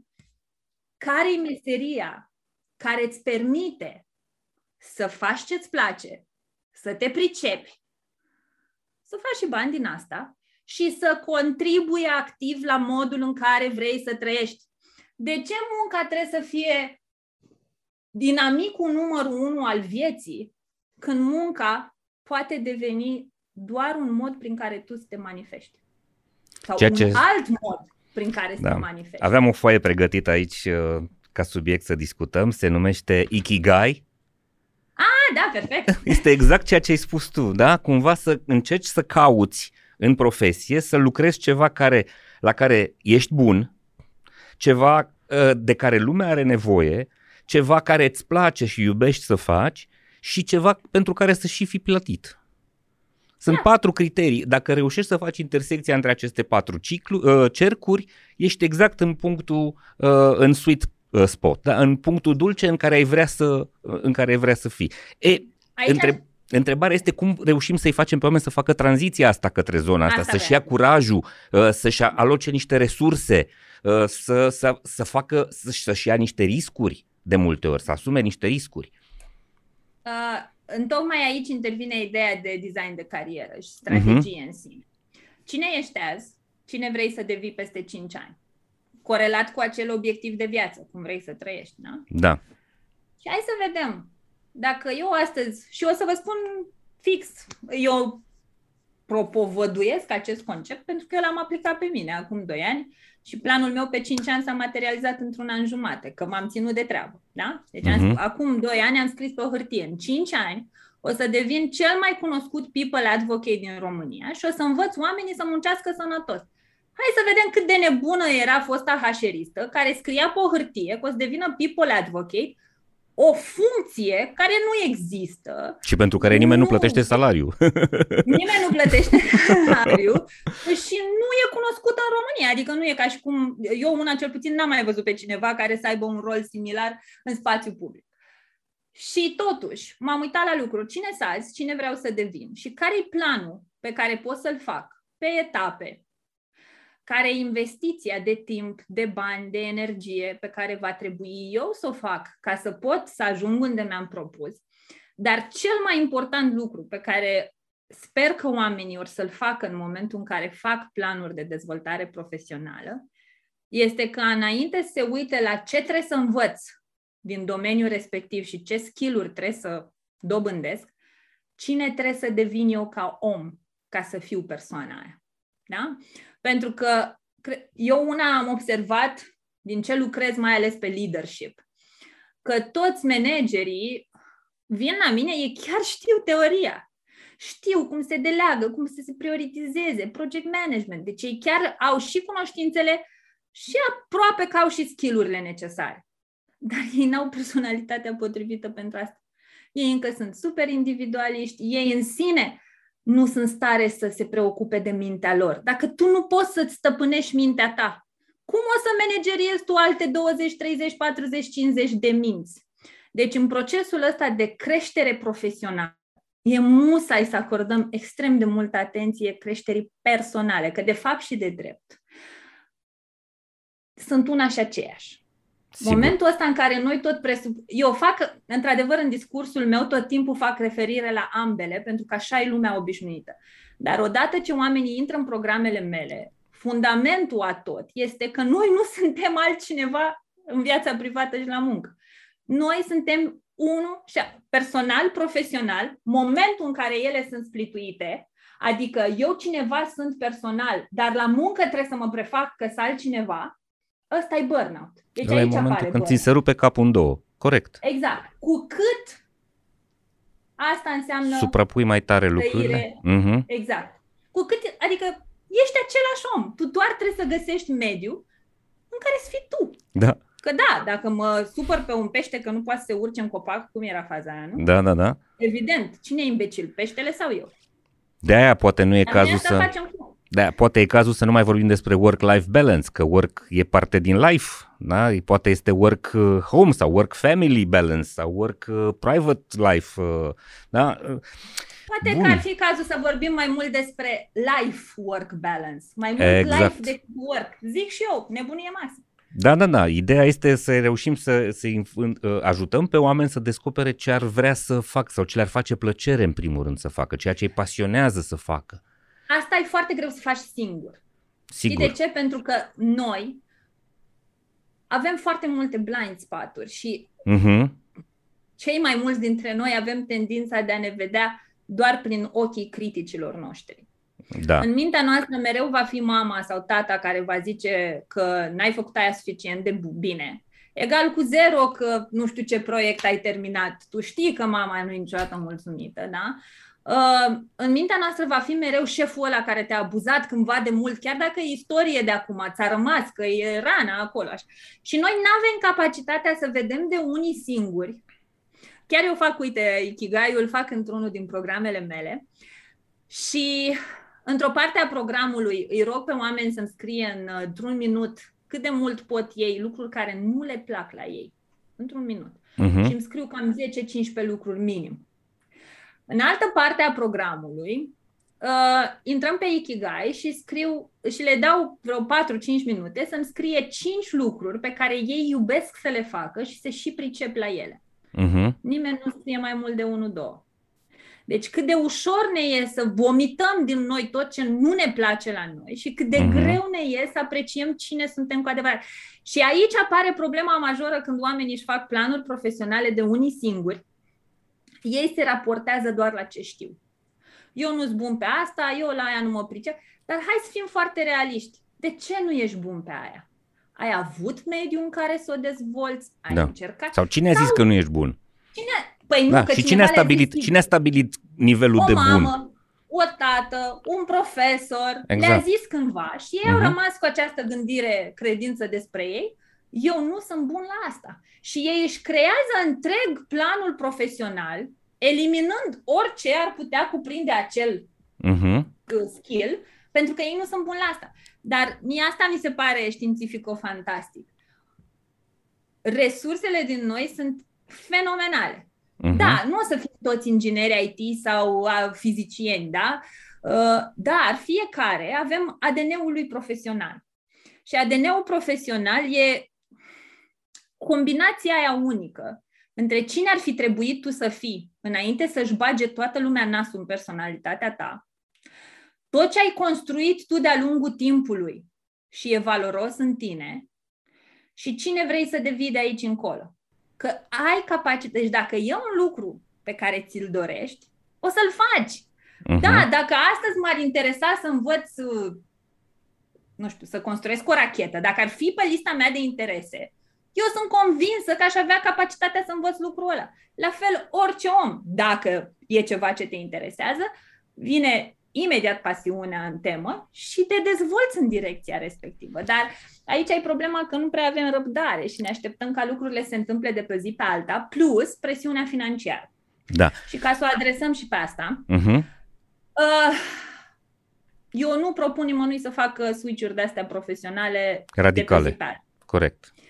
Uh, momentul în care, ok, înțeleg, nu mai pot, mi-am dat demisia, m-am săturat, oh, bun, dar dacă n-am, adică e fapta deja consumat, nu prea avem ce să da. mai facem. Dar vă recomand eu să vă uitați la lucruri. Uh, în planul ăsta, și eu de obicei fac planuri clienții mei cam pe 3-5 ani, uh-huh. adică avem un pic de drum, așa, în primul rând, înainte de o reconversie profesională, spre exemplu, eu recomand cam un an de pregătire. Ce înseamnă asta? Uh, în primul rând, investigația asta să înțelegi clar că direcția pe care o vrei e cea bună. Că da, vin mulți la mine care se duc spre IT. Din 50.000 de domenii, toată lumea vrea IT că face bani. Și când ne ducem la motivația profundă, ne dăm seama că nu e nimic din ce și-ar dori. e o alegere Bașca, greșită, e o alegere Bașca cumplit de greșită. la mine, uh-huh. după ce plătesc mii de euro pe școli de astea de IT și își dau seama că au dat banii degeaba. Uh-huh. Și de aia eu solicit diagnoza asta și planul făcut înainte, ca să facem niște planuri concrete, bă, ce am de învățat? Și încă unul, câți bani trebuie să pun deoparte lunar ca să mă pregătesc pentru această ca să-mi tranziție? securizez traseul ăsta, da. Exact. Pentru că, evident, momentul în care, nu știu, vrei să devii copywriter freelancer în patru ani de trei ani de zile. Asta poți să o faci și în jumătate de an la ce cerere de copywriter e pe piață și dacă ai talent și înveți tehnicile, pf, în jumătate de ani ești copywriter freelancer fără probleme. Dar cum asigur eu că în lunile alea, când o să fie greu să găsesc clienți până îmi fac un portofoliu, când văd că nu mai sunt bani, nu mă duc și mi-au primul job de casieriță pe care îl văd Uh-huh. Păi mă asigur că am cele necesare puse la punct. Înainte să mă lansez, fac și eu niște lucrări pro bono și îmi fac un portofoliu ca să fiu sigură că atunci când mă lansez am șanse și mai mari să-mi găsesc. Exact. Strategii. Îmi creez un portofoliu, un, un, exact. testez, exersez exact, în timpul exact, liber exact. lucrurile astea. Uh-huh. Multor oameni când vor schimbări de astea radicale, le propun teste îi trimit voluntar 3, 4, 5 luni pe o poziție similară cu ce își doresc ei, da? ca să simtă, să vadă, pentru că nouă multe ni se pare, am văzut noi pe una care e fericită că uh-huh. e mhm nu știu ce. Da, uite, ăsta e, un, ăsta e un beneficiu extraordinar de valoros pentru oameni în companiile care sunt înțelepte să-l ofere, shadowing. Du-te și fă, du-te și fă, uh, fi umbra unui alt rol dacă te simți că te atrage mai tare. Astăzi ești, uh, nu știu, uh, om de HR, dar mâine s-ar putea să vrei să fii, nu știu, inginer de calitate sau habar n-am, să fii nu știu, coordonatorul programelor de comunicare ale uh, firmei. Du-te și uh, testează, vezi dacă e Mergi. pentru tine. Uh-huh. Place. Ok, Aici înțeleg. Vreau să fac, zi, zi, zi, zi. Pentru uh, cârcotaș, neapărat vreau să facem un disclaimer. Nu vorbesc uh-huh. aici despre meserii care necesită uh, o specializare universitară. Pilot de avion, medic, medic. pilot, uh-huh. avocat. Aici vorbesc despre ce vorbim noi până la urmă, că eu cred că 20% din meserile care se practică azi n-au cod core, n-au standard ocupațional, n-au niciun Dumnezeu. Așa că treaba asta cu trebuie să ai neapărat cursuri acreditate ca să poți să-ți faci o reconversie profesională, vă rog aruncați-o la gunoi. Faceți cursuri susținute de experți Exact. De oameni care au făcut și au mâncat o pâine din asta, pentru că eu am o problemă majoră cu cei care se duc și învață de la cursuri autorizate. Eu am vrut să-mi autorizez, spre exemplu, cursurile pe școala de HR și când mi-am dat seama că nu mă lasă să zic în cursuri nimic din ce vreau eu să zic, am zis, lăsați-mă fraților cu diplomele voastre, că nu despre asta e vorba. Foarte bine, foarte bine. Bun, să recapitulăm. Deci oamenii care vor să facă o schimbare ar trebui să apeleze la un, uh, un sprijin, un ghid care, să, care să-i ajute să facă treaba asta, un, un coach, un, un antrenor personal, un consilier de carieră. Uh, da, uh, cred că consilierul de cali- uh, coachul și consilierul de carieră îi văd cu roluri diferite. Coachul okay. e ăla care te antrenează și eu sunt și coach, adică nu e ca uh-huh. și mhm. cum e super meta important să ai și coach, dar rolul consilierului de carieră este să și cunoască piața. Și asta un coach nu neapărat o știe. El știe să okay. lucreze cu materialul clientului, clientul trebuie să-și găsească uh-huh. singur resursele, uh, coachul doar îi ține acolo o oglindă, da? îl, îl ține de mână în timp ce se plimbă. Consilierul de carieră, în schimb, el chiar te ghidează profesional. Îți zice, poate să vină să-ți spună despre trendurile pieței, despre cum funcționează un interviu. A- acolo e tot un fel de antrenament, tot un coaching, uh-huh, așa știi uh-huh. că e mhm. antrenament, dar e diferit. E diferit în ideea că el chiar vine cu informații care ție îți lipsesc. Este un bun cunoscător al comportamentului uman, al psihologiei umane, adică va putea să te ajute să alegi ceea ce e necesar pentru tine, nu ceea ce vrei, că de multe ori când vrem ceva nu e neapărat ce avem nevoie, știi? Uh-huh. Și de aici e diferența între consilier de carieră și coach și eu cred că prima dată te duci la un consilier de carieră, acum, na, întâmplarea face, eu, spre exemplu, am o echipă de consilieri de carieră care au toate skillurile. Sunt și coach, sunt și terapeuți pe terapie alternative, adică încercăm să ajutăm omul sistemic noi trăim, avem mai multe arii da, în viață. Avem varia financiară, de carieră, de familie, de timp personal, de spiritualitate.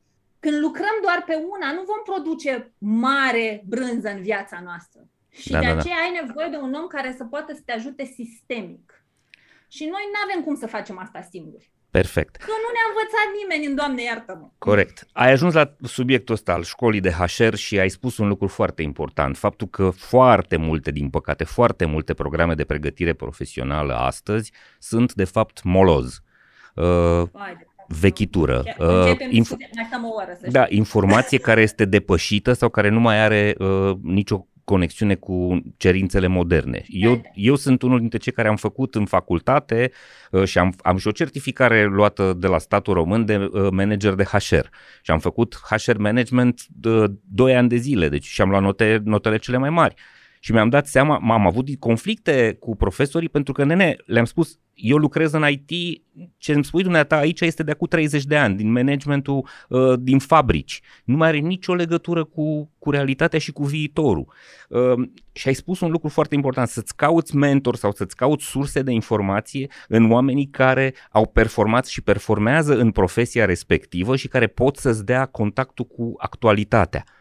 Asta e un lucru foarte important. Foarte important. Zim ce faceți voi la școala de HR diferit de uh, fabricile de hașerițe sau hașeriști uh, care sunt uh, în, în universități, care, din punctul meu de vedere, nu sunt de neglijat, e foarte important ce se întâmplă și acolo, însă cred că de multe ori au uh, o, o, o o, o gaură mare față de realitate. Încă nu reușesc să fie acolo unde, unde este ziua de azi total în asentiment cu tine. O să zic cum a început totul. În momentul în care lucram în HR, aveam uh, echipe și eu aveam așa obsesia asta în fiecare an, echipa mea să-și ia intern și să facem mentoring pe HR. Uh-huh. Mhm. Pe sistemul ce n-am avut noi, măcar să dăm la alții.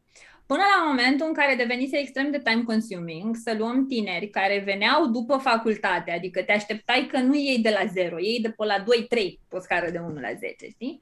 și să-i formezi pe restul. Dar îi luai de la minus zero. Și atunci ceva în capul meu nu funcționa pentru că era frustrare de ambele părți. Odată angajatorul, și hai să fim foarte sinceri, internship-urile sunt din ce în ce mai puține. Angajatorii în dinamica de business nu mai au timp să aloce resurse când ei sunt understaffed pentru shadowing, uh, mentoring și așa mai departe. Sau chiar Plus dacă- acum de când Chiar dacă nu sunt puține, sunt de proastă calitate pentru că nu au timp să se ocupe de tine. timp. Da, e pur și simplu o acum, chestie de când au formală. mai băgat și Mhm. obligativitatea de plată, s-au împuținat și mai mult, pentru că realist vorbind, adică eu chiar pot să înțeleg. Bă, dacă n-am, abia am buget de oamenii mei, de unde să mai am și să fac bine. Pot să înțeleg Mhm. că uneori e greu. Mhm. Și atunci am zis, când am deschis școala de HR, de fapt de aici a început. Uh, Veniseră vreo 5-6 copii, ai Andra, ne mai faci un program, dar eu nu mai lucram. Și zic, băi, nu știu, hai să mă să fac ceva, nu știu, o- hai să fac un grup pe Facebook. Ca să nu pot să fac cu fiecare one-on-one, că voi fi o șameră, dar n-am timp că trebuie să găsesc un, o soluție între timp. Uh, și am început cu cursuri de inițiere în HR. Ce mi-am dorit eu foarte mult a fost să le arăt um, cam cum e HR-ul pe bune. Știi? Adică ei să aibă cunoștințele din facultate, unde nu degeaba se duc și acolo, că uite, eu m-am dus către uh, Norbert Petrovici, care e super fain, uh, și mi l-au recomandat copiii, adică ei mi-au zis, băi, e un profesor care goes the extra mile, să ne Mhm. învețe chestii. Și am vorbit cu el că aveam aceeași, eram, mamă, eram fiartă pe școală, pentru ce îi punem să meargă acolo, că nu... Și am înțeles cumva și perspectiva lor. Piața, dinamica de business e prea haosistă ca noi să putem să updatăm curicula la fiecare lună. Da? Asta e real. Trendurile pieței, ce a fost, și hai să fim foarte realiști, ce se purta anul trecut pe vremea asta nu mai e fashion acum. Da? În Cu fashion. siguranță. Și atunci de aici a pornit în ideea că hai să încercăm să oferim tinerilor din, uh, care vin în spațiul ăsta în școala de HR să bridge the gap, știi, dintre teorie și practică. Mhm. Ce s-a întâmplat? Au descoperit că, de fapt, nimic din ce credeau ei că e recrutarea sau uh, administrativul nu-i, de fapt, recrutare și administrativ și au dat seama că mai există nu știu câte arii HR despre care ei n-au ziseră niciodată, iar alții și-au dat seama că pur și simplu s-au dus la facultatea greșită. Da? De aceea, școala de HR a început să, uh, când am văzut că sunt mulți care rămân pe lângă, că își dau seama după cursuri că nu-i de ei, stai mă, ce facem cu ăștia? Și am adus cursuri pe marketing, pe jurnalistică, pe IT, pe Ah, drept. ok. să-și Deci faceți și o găsească- recalificare. Da, un fel de educație vocațională. O reorientare. mai mult. Asta Mhm. încercăm să facem, da. Bun, să ne întoarcem însă... separat, pe- Mhm. Să ne întoarcem la Te rog. școala de HR. Uh, Da. Așa cum ai spus, domeniul ăsta este foarte amplu. Da? În general, facultățile sau programele tradiționale pregătesc HR admin, oameni care fac uh, salarizare, prezență, lucruri de genul ăsta, partea administrativă Mhm. uh, și poate fac un pic de learning and development, să zicem, funcția asta de, uh, de creare de noi skill-uri în organizații, asta în organizațiile moderne și, evident, se duc în zona de recrutare. Dar recrutarea de acum 3 ani sau 5 ani era într-un fel, recrutarea de astăzi este cu totul și cu totul altfel. O să Dar discutăm și recrutare nu mai există doar. Da, există doar este- vânzări și este- marketing. E în vânzări HR. și marketing Recrutare, astăzi, da, din păcate. Și sunt foarte mulți oameni care au ajuns în rolul ăla sperând că vor face recrutare în sensul că vor alege dintr-un pool cei mai buni oameni care sunt potriviți pentru organizațiile lor, dar astăzi de fapt trebuie să facă vânzări și suferă și sunt frustrați și sunt chinuiți. E groaznic. O să ajungem și la subiectul ăsta. Însă, sunt foarte multe roluri pe care care nu există astăzi în organizații și care, de care nu se ocupă nimeni. De exemplu, psiholog organizațional, să vedem dacă oamenii ăștia ai noștri îs sănătoși la cap sau se îmbolnăvesc cu capul. Cât e de important lucrul ăsta și nu-l face nimeni. Și asta, asta înseamnă să ai grijă de comoara cea mai importantă a organizației astăzi, mințile oamenilor cu care lucrezi. Total de acord. Și aici, iarăși, suntem între luntre și punte. Angajatorul o să zică, bă, dar eu sunt casă de binefacere, dar eu mai am timp și stat de plată și de psiholog și de coach și de dar ce Doar nu l-am stricat eu, o venit stricat la mine. Greșit. Și pot să înțeleg și Mhm. perspectiva angajatorului. Eu trebuie să vând șosete, n-am timp de psihologie. Fair. Și apoi o să vină HR, care o să zică că e depășit, că nu mai poate, că e understaffed, că au, chiar am scris zilele trecute și toată lumea făcea mișto, credeau că mint. Deci eu știu HR care trec în 50 de trackere în Excel fiecare candidat. Deci n-au un afurisit de soft. Tu îți dai seama, închipuieți mental, ai vorbit cu mine la un interviu și tu trebuie să bagi în 50 de Excel-uri datele despre mine. Păi e de mirare că nu mai primește niciun candidat feedback în piața de azi? Când HR-ul ce face? Muncă de Birocrat, da. Da. Și să ne înțelegem, rolul ăsta de HR admin, nu vreau să-l denigrăm, este un rol extrem de important. Deci eu când aveam echipă, pentru mine mi-au fost dragi toți oamenii din echipa mea. Dar ca eu să pot dormi noaptea ca HR manager, trebuia să fiu foarte liniștită că am un HR admin competent care respectă legea, care se asigură că drepturile angajaților sunt respectate. Deci mie mi se pare un rol extrem de important. Singura problemă e că e amenințat de faptul că la un moment dat și în România, peste 10 ani, știi, vorbim de curent, da. o să digitalizăm și HR-ul. At some point, cu Dumnezeu înainte când s-a întâmplat. Dar când se întâmplă, rolurile astea vor fi cam primele care bye-bye. Și da. atunci poate ar fi cazul să ne uităm la HR ca fiind el cel cu potențialul de psiholog. Pentru că eu una, cam asta fac în uh, cursul meu, în masterclassul de HR, în care nu prea înveți HR specific într-o arie, ci intrăm în toate ariile actuale ale HR-ului. Nu facem salarizare și chestii din uh, vremurile lui Pazvan Techioru. Fix asta înveți, că rolul HR-ului este un rol extrem de complex. De la faptul că tu trebuie să ai capacitatea să iei pulsul organizației, și să pui pulsul ăsta al organizației în context de business și economic, că tu trebuie să te uiți mai sus de ce se întâmplă în biroul tău, trebuie să scoți capul pe geam ce face compania concurentă. Și atenție, mare greșeală, toată lumea crede că în, în brandul de angajator, concurența e brandul, aceleași care sunt brandurile comerciale. Nu!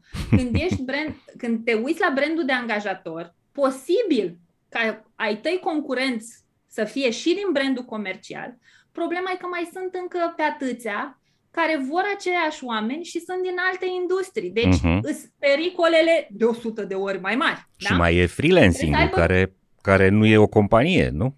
Freelancing-ul Cum? este freelancing-ul ah, este freelancing principalul exact, dușman proporții... astăzi pentru mulți. Exact, oamenii se duc și devin lucrători independenți. Uh, hai să ne întoarcem la ce ziceai. Uh-huh. au plecat, au uh-huh. explodat în ultimii ani cifrele pe freelancing. Mă întorc. Ce mai trebuie să facă HR-ul? Trebuie să aibă capacitatea de a lua toți micromanagerii ăia fără vină, de care am vorbit noi că ei săraci fac ce știu, și să-i educe, să-i scoată din mocir la aia mentală în care sunt și să-i ajute să treacă la next level, next level, next level. Trebuie să aibă capacitatea să se ducă la nenea șef. Ăla de stă la etajul 14 și nu se întâlnește nimeni cu el. Am o problemă cu asta. Uh, și să-i explice, boss, ce visezi tu nu mai există. Uite, chiar mă uitam la o persoană pe HR cu un business foarte mare, care își făcea strategia pe 2022 în decembrie anul trecut. Și își făcea strategia că o să recruteze 200 de muncitori cu salariu minim pe economie.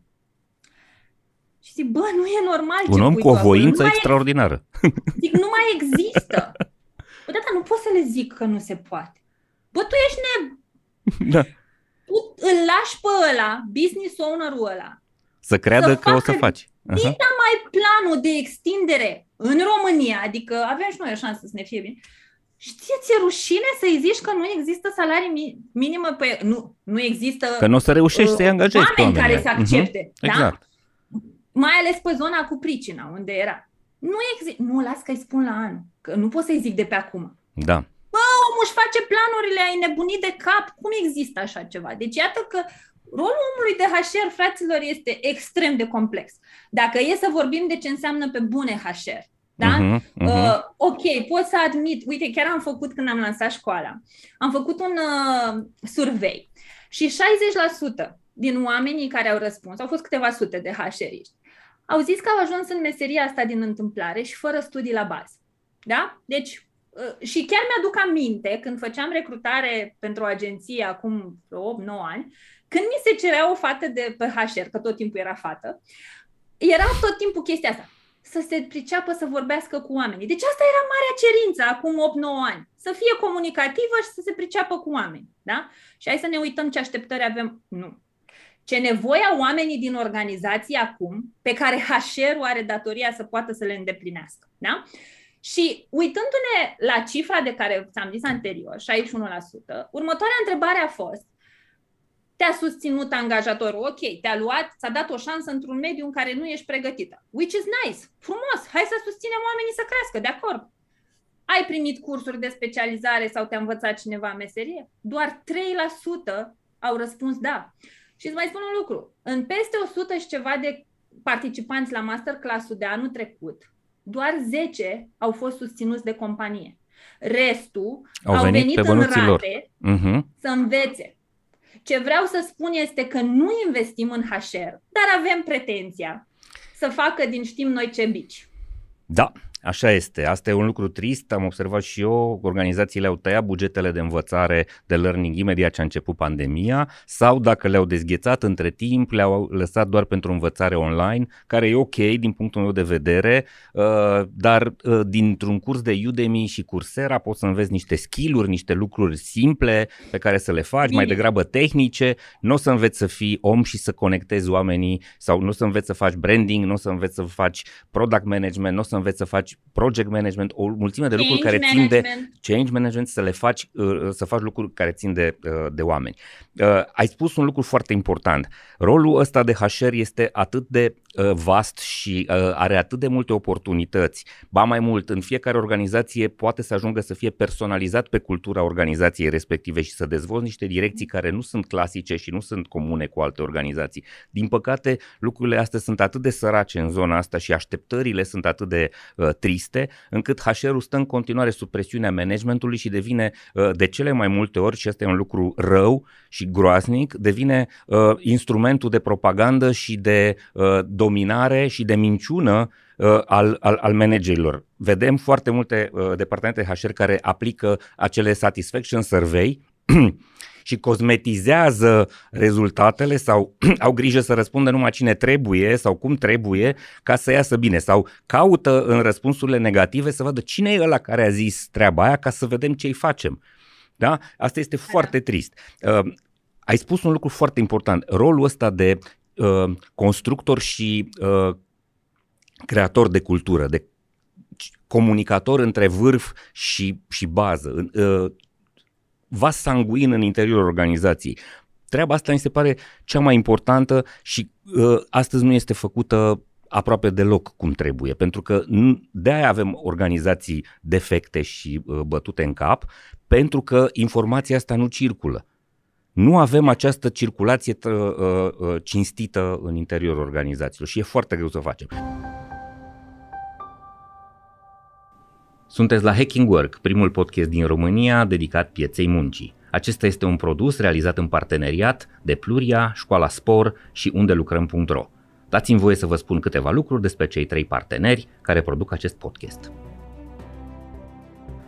Pluria este o platformă online care oferă freelancerilor și angajaților din organizații posibilitatea de a lucra flexibil din orice fel de spațiu confortabil pe care ei își doresc să-l închirieze. Practic, folosind aplicația Pluria, puteți să vă rezervați birouri și săli de meeting în diverse configurații și în diverse dimensiuni în peste 200 de spații de coworking din România, Spania, Portugalia și Columbia.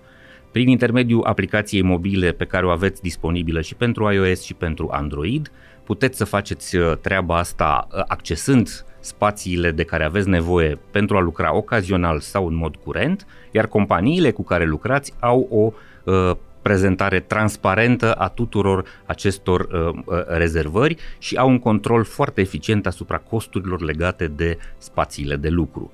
Munca hibridă se face inteligent, confortabil și eficient cu Pluria.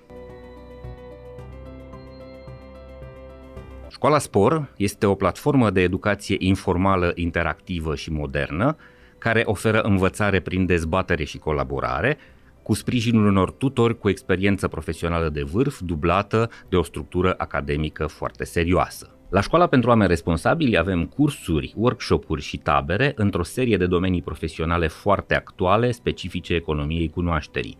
Am adăugat recent în programele noastre și un micro MBA în Talent Management acreditat de University of Suffolk.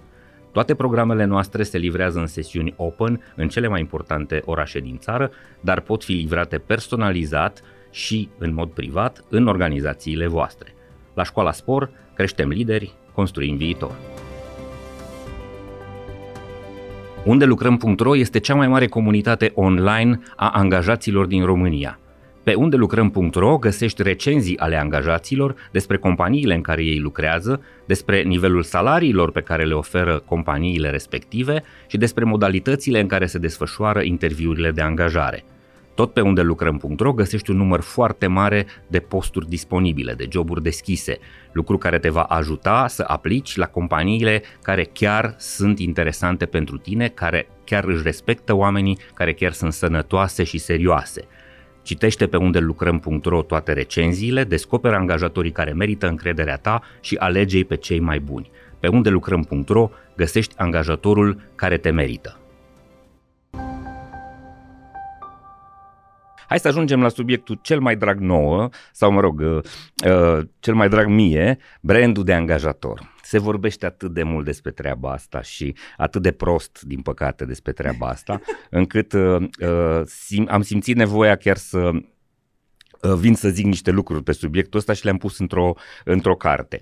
Uh, ai spus și este foarte real. Astăzi organizațiile trebuie să fie vânzătoare, trebuie să facă marketing și vânzări, să-i convingă pe oameni să cumpere acel contract de muncă. Din păcate, o, o fac foarte defect, foarte superficial și poate și de multe ori cu cei mai puțin potriviți uh, oameni. oameni. De unde ar trebui să înceapă o organizație sănătoasă la cap cu uh, treaba asta, că vrea să-și construiască o reputație? Știi, uh, eu tot pun pe LinkedIn vorba lui bunica, frumusețea vine din interior, evident. Am fost, o, am fost toată viața bucălată și trebuia să-mi zic bunica ceva, știi, să nu mă, să nu mă simt complexată. Bă, fraților, și employer branding cu tot de acolo vine. Da? Uh, vin clienții la mine, vreau strategie de employer branding, să atrag pe mama, pe tata, pe... Ce, ce, ce concept facem? Da, fă, fă-mă să par frumos, asta îmi spun și mie. Da. Nu mă faci și pe mine așa și fain cum i-ai făcut pe aia. Nu, nu, da, erau eu... faini, eu nu mai am ajutat să arate că sunt faini. Da, da, da. Și eu spun foarte simplu, nicio strategie de employer branding nu începe fără diagnoză organizațională. Ăla e pasul zero. Prima dată te uiți sub preș, pe preș, lângă canapea și chiar sunt în proces de... Am trei companii cu care lucrez acum pe proces de diagnoză organizațională, sunt din industrii total diferite, uh, antreprenori mici și mijlocii. Da? Atâta pot să vă zic. Moartea mediului toxic din corporație o să fie antreprenorii ăștia care să tui de ce au văzut în corporație, au plecat să facă altceva. Nu pot să-ți explic cât de bucuroasă sunt și uh, mă, mă văd în postura în care eu, care zic nu munciți mult, într-o zi stau 10 ore uh, la lucru, de drag ce mie, că lucrez pentru niște oameni care își respectă angajații. Uh-huh. Băi, și nu vreau să, ne, să credem că sunt minunați și n-au făcut nicio greșeală. Dar sunt atâta de conștienți că greșesc și au nevoie de ajutor să schimbe și modul în care își cer scuze de la angajați că au făcut asta și că n-au făcut-o cu intenție, jur că te face să lucrezi și moca pentru ei. Și treaba asta, hai să ne uităm cine suntem noi. Cine a vrut, hai să vedem cine a vrut prima dată business owner-ul să devenim. Că totul a pornit, uh-huh. Orice business de azi a pornit de la o idee, de la viziunea unui om sau doi, sau trei, sau câți ori fi fost, da? Da. Hai prima dată să pornim de la viziunea aia. Ne-am îndepărtat, hăi cealapa, am plecat pe câmpic, am văzut banii și am cam pierdut din... Da? Hai să vedem cine am vrut să fim. Cultura. Hai să mergem să vorbim cu oamenii, să vedem cine suntem de fapt, mhm. primatul. Uh-huh. Uh-huh. Vedem care e rezultatul. Coroborat cu ce se întâmplă în piață, cu trenduri, cu viziunea de business. După aia vedem ce zice brandul de angajator. Dar până nu te uiți atent, adică, don't get me wrong, se poate. Știu consultanți care fac asta. Cine ești? Vino și-ți fac o marketing stand. Da, Dar și durează, ține... și durează două luni și, și, atragi, luni... și ajungi să atragi oamenii nepotriviți pentru organizație, creezi un, o spirală a toxicității, da. pentru că ea vin pe o promisiune pe care văd că nu, uh, nu se îndeplinește, da. Uh, ba îi aduci și la uh, scoruri mai mari, la salarii mai mari decât aia pe care ai înăuntru și ajungi să te împuși singur în picior făcut... și în cap. Exact. Ți-ai făcut acum, știi cu ce uh-huh. le asociezi eu pe astea? cu dietele alea rapide, când da. să vezi 5 kg într-o lună și pui 10 după aia. Exact. Fix același lucru. Deci, brand de angajator e identitatea oameni, e o identitate colectivă a oamenilor din intern. Exact. Cu bune, cu rele, cu modul în care voi încercați să le depășiți pe alea Mhm. rele, că nu există, că nu, nu sunt rele nicăieri. Uite că mă uit la oamenii ăștia care sunt foarte faini, frate, și tot au probleme și ei, uh, ca, până la urmă, limitarea oricărui business va fi limitarea antreprenorului, limitarea oricărei echipe, echipe va fi limitarea colectivă a oamenilor din echipa cu pricină, da? Dar totuși, singura, ce face diferența e intenția. Bă, vrem altfel. Încercăm, nu ne-a ieșit. Îmi- Îi, îi văd, știi, că le dau tot felul de strategii de comunicare internă. Îmi scrie, Andra, am avut meeting azi, n-am, n-am reușit să fac nimic din ce mi acolo, numai prostii mi-au ieșit, am încercat. Stai bă, ok, bine, hai, de aici se învață. Fix că ai încercat și ți-ai dat seama că ai comis-o, deja ăsta este un mare plus, știi, adică e un mare pas înainte. Corect. Pot să confirm ceea ce ai spus. Și eu văd în Cluj deja uh, companii create de oameni care au plecat din corporații sau din organizații mari și bătrâne și ruginite și care construiesc organizații astăzi micuțe, 50, 100, poate uh, Da, 100 și cam ceva acolo. de oameni care au uh, performanțe extraordinare, au reușit în IT să aibă sub 5% turnover, adică le-au plecat sub 5% din oameni sub procentul natural. Deci sunt, sunt foarte multe organizații sănătoase la cap, dar criteriul esențial este onestitatea. Hai să nu mai vorbim bullshit, hai să nu ne mai pretindem că suntem cine nu suntem. Știi ce e asta? Hai să Mhm. nu mai insultăm inteligența Exact, hai să nu mai, angajaților și să nu mai credem că candidaților. oamenii sunt proști și uh, înghit orice gogoașă. Despre asta e vorba. Și la fel ca și tine, asta fac și eu când uh, mă cheamă câte organizație și le explic uh, procesul, le spun, băi, prin prima etapă vedeți masa asta mare? Nu, dați-o la o parte și puneți tot gunoiul aici. Cum? Păi da, vreau să aflăm ce probleme aveți. A, păi nu. Și atunci, în momentul ăla, deja lucrurile se, se clarifică și uh, asta este modalitatea în care afli foarte bine dacă o organizație uh, va muri curând sau este deja moartă și nu și-a dat seama și o organizație vrea să, uh, să, să trăiască. Excelent. Uh, Andra, mulțumesc tare mult pentru discuție. Hai să trecem la uh, bucățelele pe care am zis că le pregătim uh, pentru fiecare, de la fiecare uh, invitat. Ai o carte pe care, despre care vrei să ne vorbești? Ha, o să nu o să-ți placă de mine. Ia să Evident, văd. cartea ta pe care știi că am citit-o încă de când era Little Baby. Mulțumesc frumos. Um, dar eu de ceva vreme am încetat să mai recomand oamenilor cărți, pentru Ok. că am găsit extrem de mulți oameni care au venit la mine prăjiți de prea multe cărți, care le-au zis să facă de toate. Și pentru că intrăm așa într-un FOMO de ăsta, dar eu îl numesc uh, ce, uh, read, adică să nu să citim tot ce postează lumea. Uh-huh.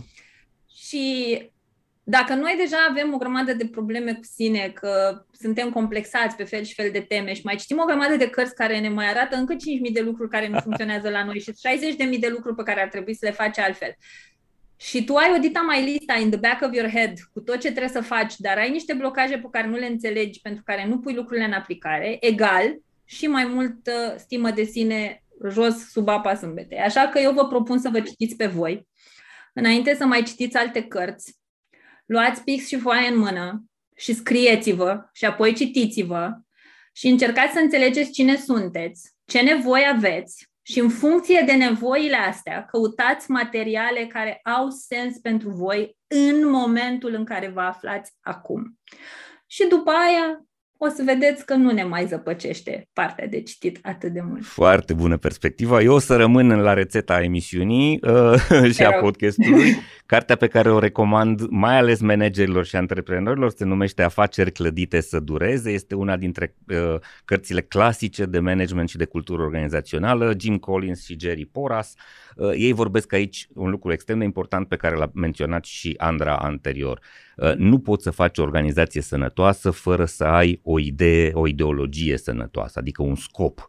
De ce ne-am adunat noi aici? O ambiție comună la care și oamenii, și managerii, și proprietarii să, uh, să se unească. Domne, suntem aici pentru că avem un vis. Vrem să facem cea mai bună înghețată din lume sau vrem să facem cea mai tare mașină care se plimbă pe Marte. Sau, dar Mm. de acolo trebuie să pleci, de la uh, idee, de la scop și ulterior de la principiile pe care le aplici pe și le respecti în a-ți îndeplini acest scop.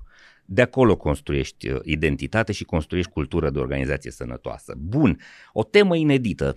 Ce ar trebui să le atragem atenția sau către ce uh, subiect ar trebui să înde- îndreptăm pe oameni să se ducă și despre care nu se vorbește suficient?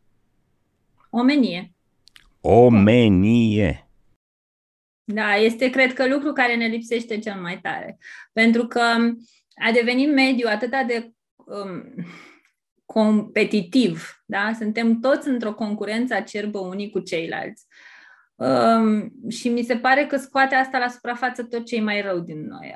Mă rog, eu chiar nu cred că există oameni buni și răi, eu chiar cred că există oameni și în funcție de mediul în care se află, de circumstanțe, cei mai buni sau cei mai rău este la suprafață. Și mi se pare extrem de trist că trăim în niște vremuri în care reușim să scoatem unii din alții cei mai rău. Când am putea să ne bazăm pe zona asta de omenie, până în judecată, pur și simplu să fim unii lângă alții, și să scoatem cei mai buni din noi. Și să tot enhance, enhance, enhance, adică eu sunt mai idealist așa din fire. Și mie una mi s-a confirmat, adică tot ceea ce sunt și fac azi, că toată lumea, vai Andra, ce succes, cum ai reușit, bă, n-am reușit eu nimic, fraților. Eu creez spațiu omului cu care stau de vorbă, să fie el, să nu-l fac să se simtă mai mic ca mine și după aia, din treaba asta ies niște minuni care se întorc așa la noi toți. Deci n-am făcut eu nimic, am făcut noi toți.